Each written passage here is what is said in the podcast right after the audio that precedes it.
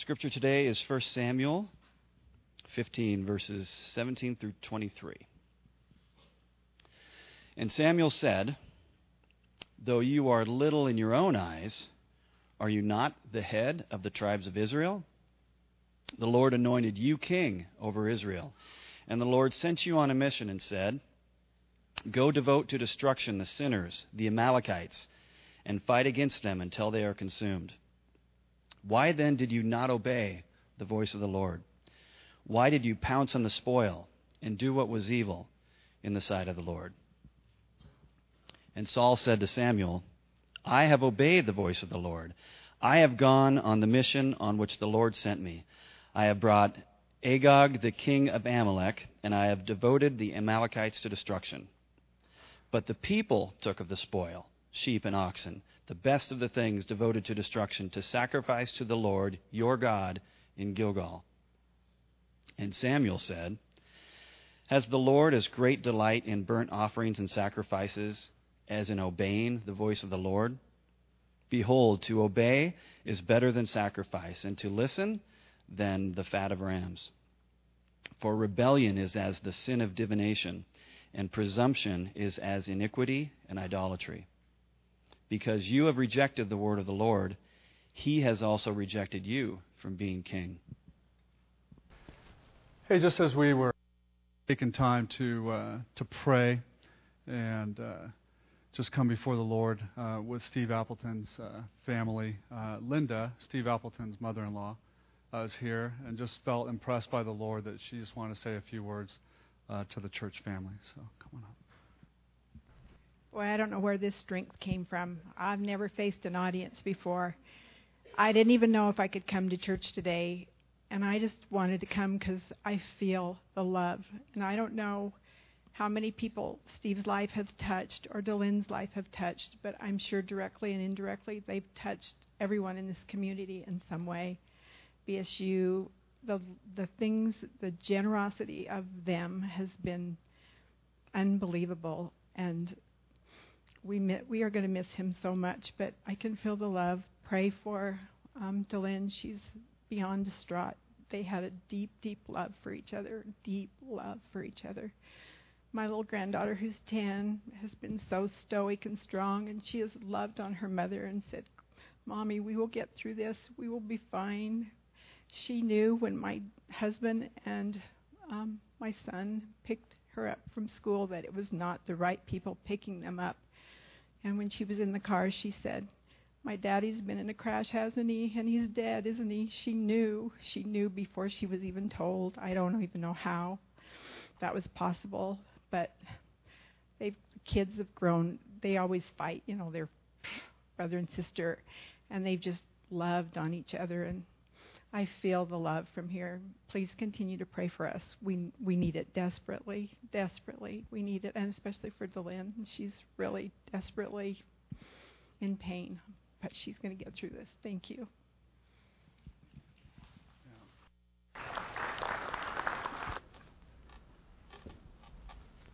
One of the beautiful commands of Scripture is that we would love each other, that we would pour out God's love that He has poured into us, and that we love each other.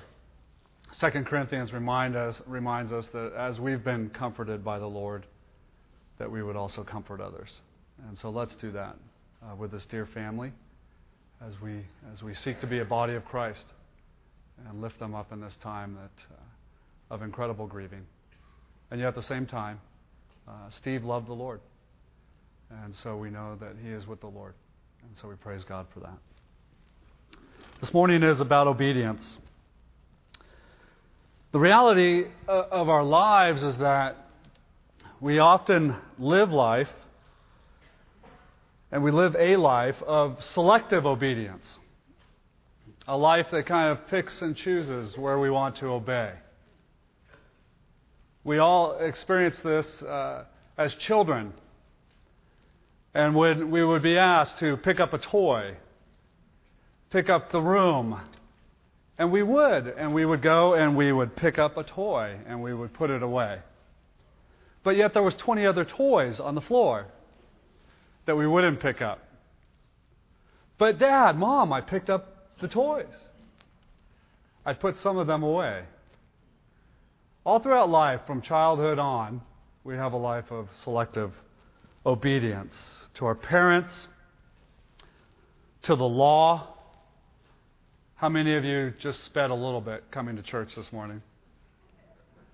A little over the speed limit. Selective obedience. And we do that with our Lord. We choose too many times, I think, in our journey what to obey and what we feel like maybe we can just pick up some of the toys along the way. As we look at Saul's life, we, we see that he is one who is living a life of selective obedience. And not only that, but really of, of just rebellion against the Lord. His heart is moving further and further away from the love of God. And he wants to do what he wants to do, and he wants to live how he wants to live, and he will be obedient in some areas and not in the others. And God is put in a place of, of really no value. There was a story of a little boy who was in a Sunday school, and the teaching was on creation, and the Sunday school teacher said, Now, now I want you to, to do a drawing of, of the creation story. And, and Jimmy over here was, was drawing this picture, and the Sunday school teacher came up and said, said, Jimmy, what is it that you're drawing? He says, Well, I'm, I'm drawing God. And the Sunday school teacher said, Well, what does God look like? And Jimmy responded, Well, I don't know. I'm not finished with him yet. We try to draw God, don't we? I will, I will draw my own and design my own God that I will be somewhat obedient to. Selective obedience. Saul was in the habit of drawing his own God. And actually, the God that he drew looked an awful lot like him. And we will see in this passage that he put up a monument to himself at Mount Carmel where Elijah the prophet called down fire and they cried out, Yahweh is God. But Saul put up a monument to his image of himself. Selective obedience. Saul has been trying to look spiritual, he's been trying to save face, he's covering his sin. And as we enter into chapter 15, it's a, it's a very sobering chapter. It deals right to the heart. We see Saul continuing down the road of compromise. We're exposed to the darkness of the human heart. And at the same time, we're exposed to God's grieving heart and God's uncompromising holiness. Remember what the Lord does and says to all of us and calls us out? He says, I want you to be holy be set apart unto me. Be living a life of righteousness. I want you to be holy because I am holy. A call to obedience. A call to living in the power of the Holy Spirit because that's the only way we get there. Be holy because I am holy. Chapter 15, God is calling his people Israel at the very beginning into a holy war against the Amalekites. Now, the Amalekites were ones, and we saw uh, uh, with Israel coming out of Egypt. And as they were coming out of Egypt, the Amalekites were like lions who would prey on the weak, those who were left behind. They weren't part of the herd. And so the scriptures remind us that the Amalekites came and attacked the weak of Israel as they were coming out of out of Egypt, killed the pregnant and the children and the elderly. And for God, that was detestable before God. Deuteronomy 25 speaks of that. And in Deuteronomy 25, it says this When God gives you rest in the land that He promised, He's speaking to the Israelites, you will blot out the memory of Amalek and now, as we enter into chapter 15, Saul will be the one to fulfill that judgment upon the Amalekites. And he is called now with Israel to wipe them out, to take out that whole tribe, Amalek. And so he comes in, and, Samuel shows up to reveal the revelation, the instruction of God to Saul. And verse 1 is very clear. Therefore, Saul, listen to the words of the Lord. Listen to the words of the Lord. I think this is one of the big reasons we end up living a life of compromise, of selective obedience. We do not listen to the Lord, really. We don't, we don't give value to what He has to say. We pick and choose what feels best for us. That's that song, Holy, Holy, Holy. That's who our God is. And yet we seem to take light of that, don't we, in this journey? We seem to develop monuments to ourselves. We seem to think there's no consequence for our disobedience. And then we also miss out on God's amazing love in our life when we rebel against Him. We don't listen. We're focused on other things. We're focused on other voices. There's, there's that great new commercial out, and it's of this guy and this gal, and they're on a date. Maybe you've seen it.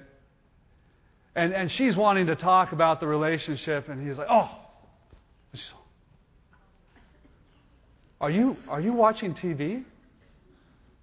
No, no, no, I'm not. What? What are you talking about? I can't conjure up some sort of TV, you know. And, and he's got in his lap the, the phone with the football game going on.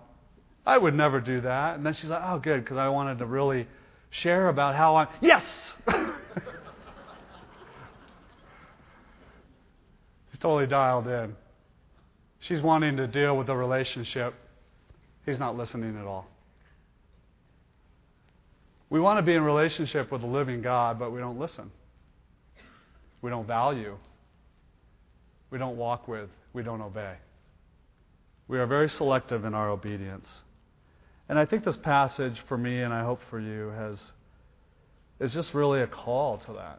It's a call to to take a look at Lord, where where are these areas that I'm kind of putting off or not taking so seriously? I love you, Lord, in a lot of ways, and I've picked up a lot of toys. But there's more. God says, listen, I want you to wipe out everything man, woman, sheep, everything, and devote to destruction all that they have.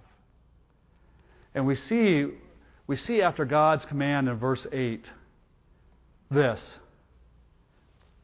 We start out with wipe out everything. To verse 8. But he took Agag alive, he spared them, along with the sheep and the best of the sheep uh, the oxen and the fatted calves they kept for themselves. He wiped out the, the women and the children and a bunch of other people. But he spared Agag, the king. Selective obedience. And I wanted to ask you that question. What does that look like for you? Who is the Agag in your life? Where's that area in your life? Are you, are you in a relationship that, that continues to be destructive? That continues actually to move you away from the Lord? Maybe you're a guy and a gal dating and, and you're diving into sexual immorality and you want to stay there. I want to spare this king. What does that look like for each of us? What's the Agag in our lives that we're sparing when God has said, I need you to destroy this? Is it never placing any protection against any of those porn sites out there? No protection at all. Because the reality is, you know that every now and then you like to dabble. You want to take a look. And so I won't put up any guards because I won't kill that king. Selective obedience to a holy God who loves us so much and wants us to have a life that is rich and full of Him. What king do we need to kill? God has said, I want you to take out everything. This, this nation, this people of, of Amalek will be destroyed. Because what was done to Israel was detestable before God. And this holy war is a judgment and a response to that. And I want you to devote that destruction to God. It was a practice in holy war. It's the idea of devoting to destruction that that that which was taken, that which was captured, was set aside for God, that which was the best, what belonged, his share. And it was to be set aside unto him. But Saul and the Israelites, they kept the best of the best. And basically, they gave the Lord the worst. And they set aside to destruction. They gave his share the worst of what was left over. Hearts hearts that are moving away from God. But we, we wiped out most of the people. Man, we're quick to go there, aren't we? I'm doing all kinds of things that the Lord has asked me to do. But then we don't give the Lord the best, which he deserves. It's like the offering of Cain and Abel, isn't it? I won't give you the best, God. I'm going to keep that for myself and the hearts are moving away from the Lord. Verse 10 says Then the word of the Lord came to Samuel I regret, I grieve that I have made Saul king. This is hard words from the Lord. You know, we see this one other time. We see it in the account of Noah, don't we? I grieve over the people. I grieve over what they've done. When we see this you go, God, wait a second. You grieve over this, you regret what you've done here. And he says, I, I grieve over that he has turned his back, that Saul has turned his back from following me. He has not performed my commandments. He does not obey. when we see statements like this in the scriptures, we wrestle with them, don't we? We go, but God, you're a sovereign God. God, you know everything. How is it that you grieve or regret over this, this choice? And I don't think that's really what the passage is dealing with in the sense of, did God make a mistake? I think what the Lord is allowing us to see is His heart. Lord didn't make a mistake, but he grieves over the choice of Saul. And he grieves over the consequence because he's holy God. I wish that none should perish, but that all should be saved. God's will, God's desire, God's love. I wish that none should perish, but all be saved. And you know that's his heart for Saul. But Saul is basically saying, To heck with you, God. Continually, continually, continually. Holy God we serve. And God is showing you his heart. I grieve over Saul. I grieve that he has moved this direction. I grieve that he will not repent. God is intimate with us. God loves us. God desires relationship with us. God grieves over where Saul is headed. God grieves over where Israel is headed as they follow Saul. He didn't make a mistake, but his heart is broken over who Saul is becoming. It's a sobering chapter because we see the separation away from God. We know all throughout scriptures that God says, I'm a just judge. I will come, and those who've loved me, I will call unto myself. And those who wanted nothing to do with me, they will be separate from me eternally. He's a just judge. He's a holy God. He's not forcing love relationship upon you. He's allowing you to love him back. And Saul did not. And even to the end of the story, we still go, God is just. We don't know Saul's heart to the core, but we sure see a lot of it playing out in the scriptures. And it was a heart that was moving further and further away from loving God. God grieves at his heart. And we cannot change God's holiness. And so God sends Samuel in to confront this sin. He sends the prophet to go in and to deal with what's going on.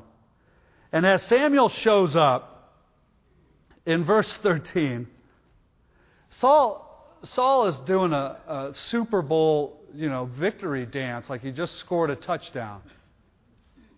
And he's like, I have done it all. Look at me. And then he says, even this Hey, blessed are you, Samuel. He has no blessing to give. He's just covering everything that he's done, and he's trying to pretend look at my spirituality.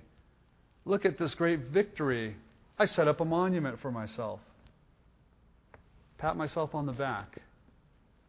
And God pierces and penetrates right to the heart. Right to the heart. And that's what He does with each of us. That's what He does with each of us. And I hope the Spirit will do that with you this week. He's been doing it with me. Just reminding me of things that I take lightly. Things where I kind of go, Lord, is it really that big of a deal? And He touches your heart. Let Him do that work on you. We all need that. Because I know for each of us, we want to follow the Lord. And we want to live in righteousness. We want to be obedient. And so, Lord, do your work. Samuel steps in.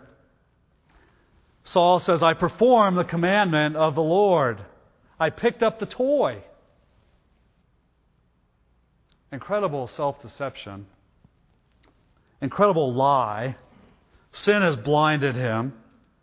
It's really a heart that doesn't know what God desires and what he wants and what he commands. And as he's saying all of this, in the background, you're hearing ba, ba, ba, ba, ba. The bleating of sheep.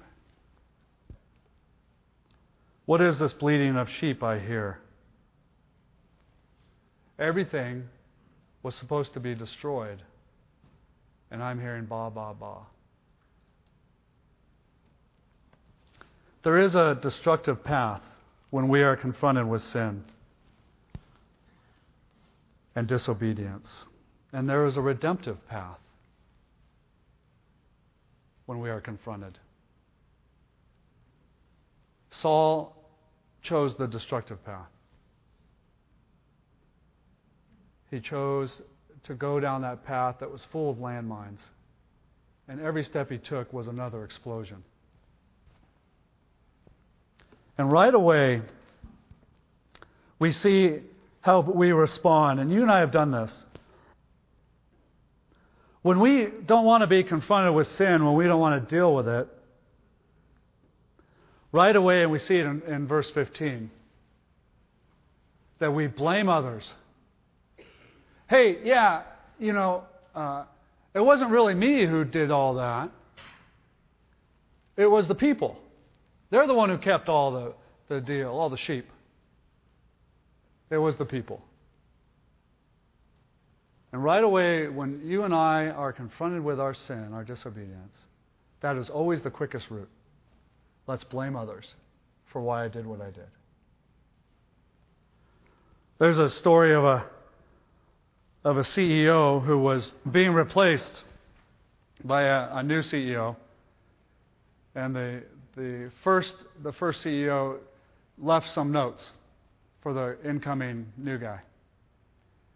He said, Hey, listen, uh, I just want to give you some information about what this job is. And he goes, I've left you, I've left you three envelopes uh, in your desk, and I want you to uh, open those. Whenever you make a, a big mistake, uh, your first mistake, open up letter number one.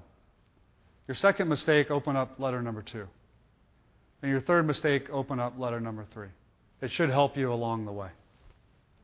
So the new CEO comes in, and things are going pretty good.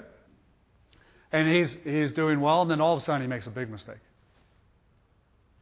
He goes into the drawer, and, and he opens up the, the letter, and it says, Blame me. Blame the former CEO. And so he does. He said, Well, you know, look what I got handed down to me. Look what happened here. And it works. And they're like, oh, yeah, the former CEO, and we understand. And then things go on for a while and, and doing very well, and, and all of a sudden, second big mistake. Opens up the envelope. It says, blame the board. So he blames the board to his coworkers and all that stuff. You know, they didn't weren't working with me on this, and oh yeah, we understand. And, and he keeps on going ahead. And the things are good for quite a while. Then, third big mistake happens, and he goes and he grabs the letter number three and he opens it up. And it says, Prepare three more envelopes.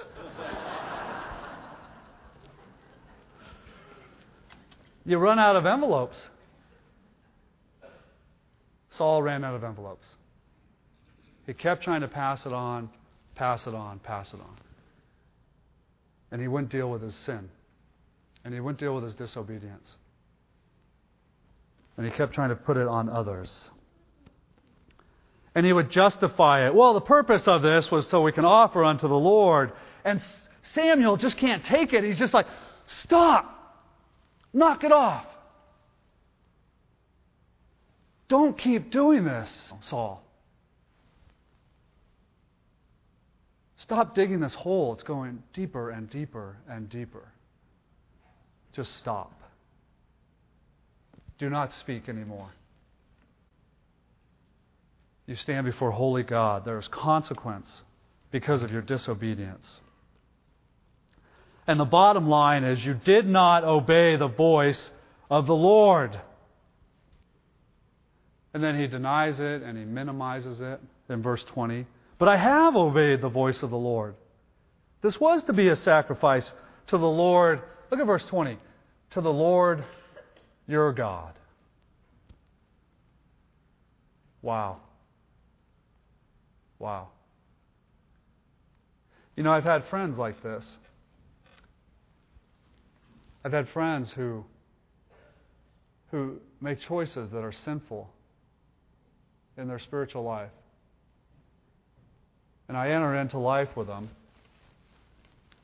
And then somewhere down the journey, they say, you know, I'm not even sure about who I am with the Lord. I'm not even sure if I believe all that anymore.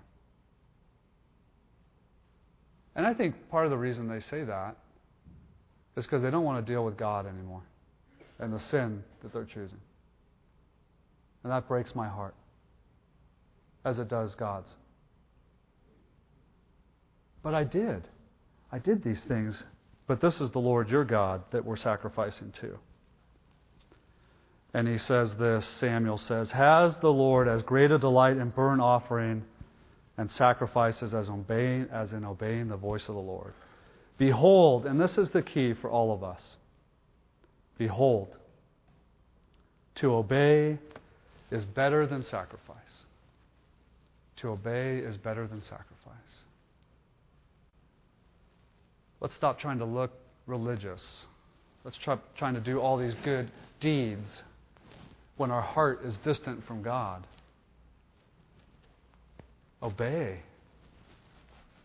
Follow what He's truly asking of us. Forgive each other. He wants us to forgive one another. Why aren't we doing that? Why are we holding on to that anger and that bitterness? Yet we come to church and we praise God together. To obey is better than sacrifice. And so it's a call for all of us. Me, you know, I'm right here with you. I'm in the journey. Going, Lord, you know, help me. I want to obey. And forgive me, Father, because I have not. The rebellion, Saul, verse 23, it's, it's like what you've done, it's like worshiping the devil, really. It's a sin of divination. Because you have rejected the word of the Lord, he has also rejected you from being king. You try to look as spiritual as you want, Saul. You can try to pretend you're doing the sacrifice. You can try to pretend you did this great victory.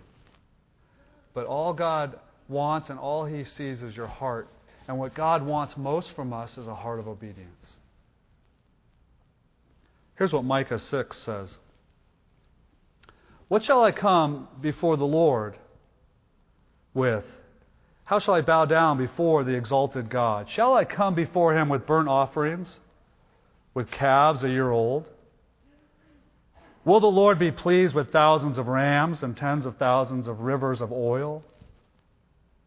Shall I offer my firstborn for my transgression, the fruit of my body for the sin of my soul? And verse 8 of Micah 6 is real clear. He has showed you, oh man. We know this little song, don't we? It's a beautiful song. What is good? And what does the Lord require of you?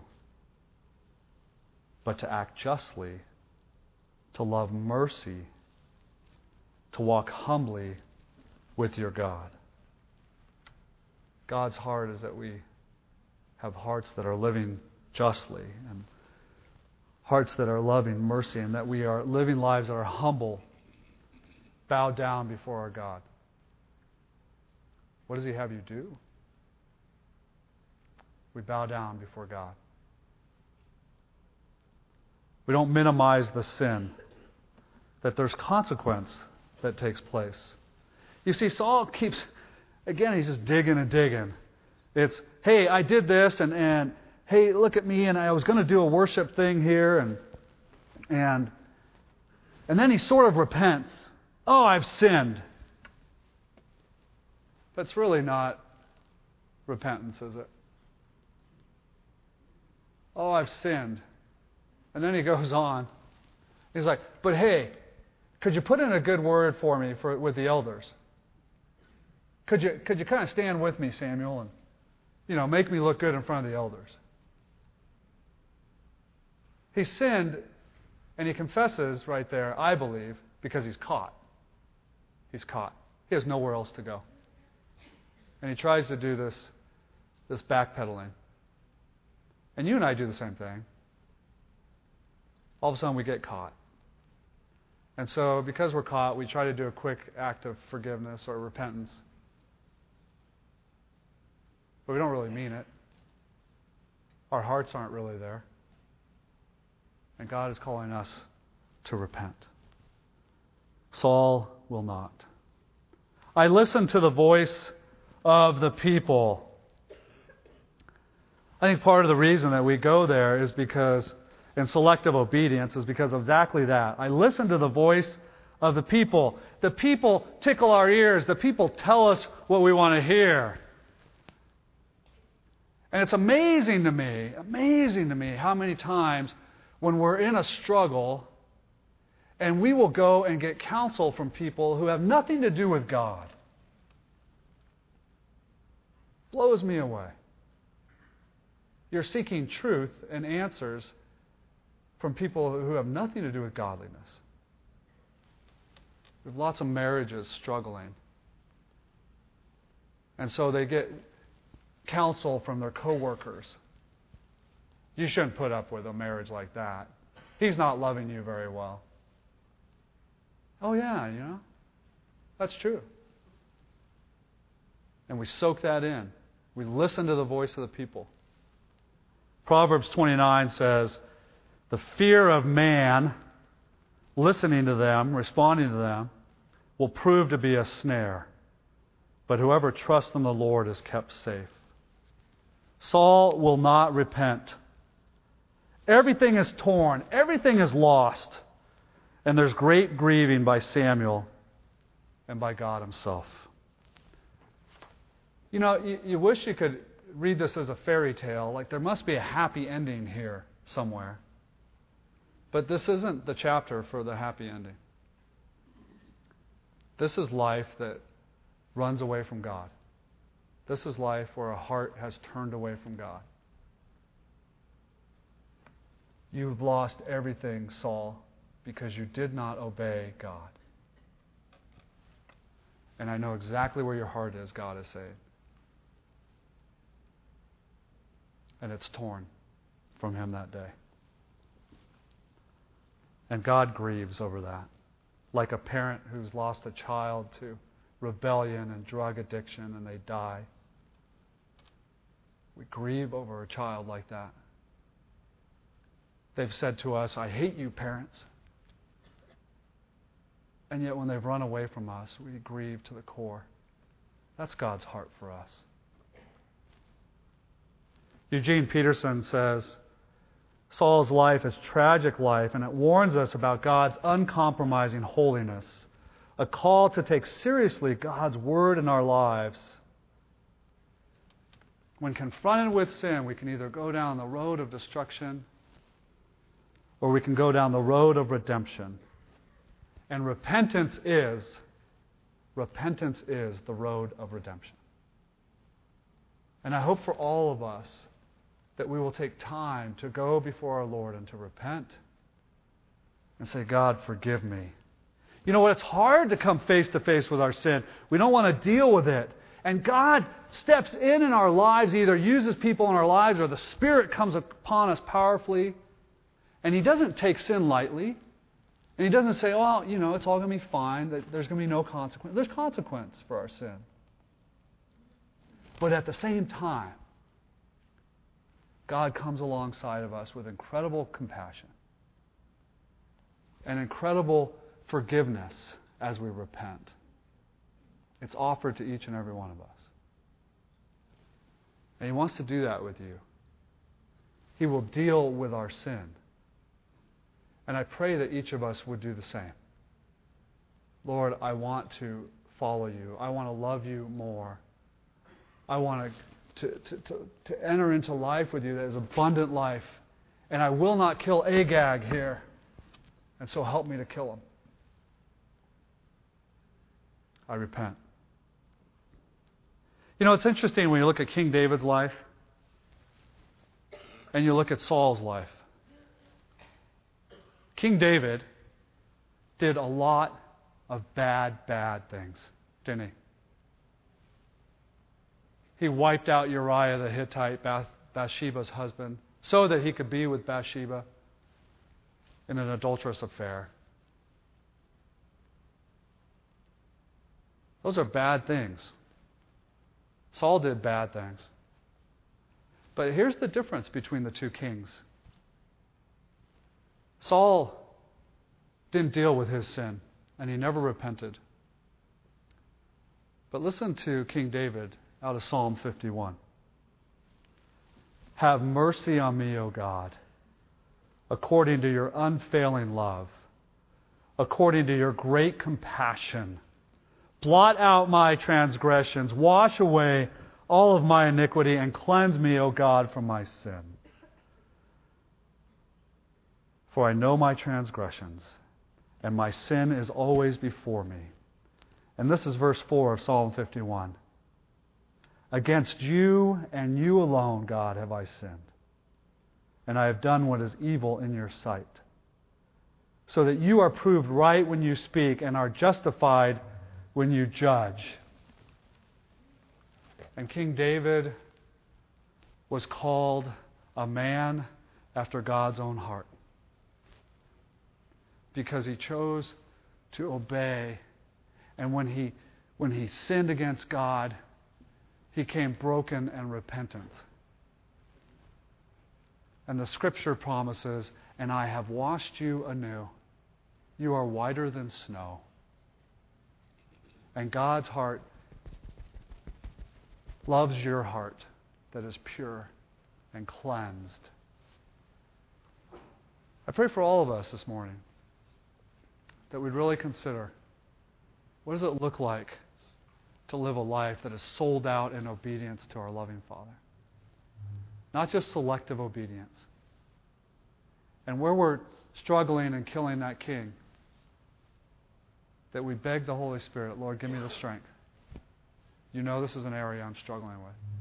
And let Him come with you, come alongside of you, and restore you and give you the strength to be delivered from that. That's the God we serve. And He says, If you love me, you're the ones who obey my commands. Let's pray. Father, we do. We want to love you more. And we know our sin keeps us away from that. We know our sin keeps us away from, from you. And it separates us out. But Father, I thank you so much that you, you forgive us as we repent before you. And Father, that you, you come alongside of us with incredible grace. And I thank you for that, Father. Lord, send your Spirit upon this body of Christ. Send people in our lives to be like Samuel to confront us with our, our junk so that we might live in righteousness. We love you, Lord Jesus, and we surrender our hearts to you. Amen.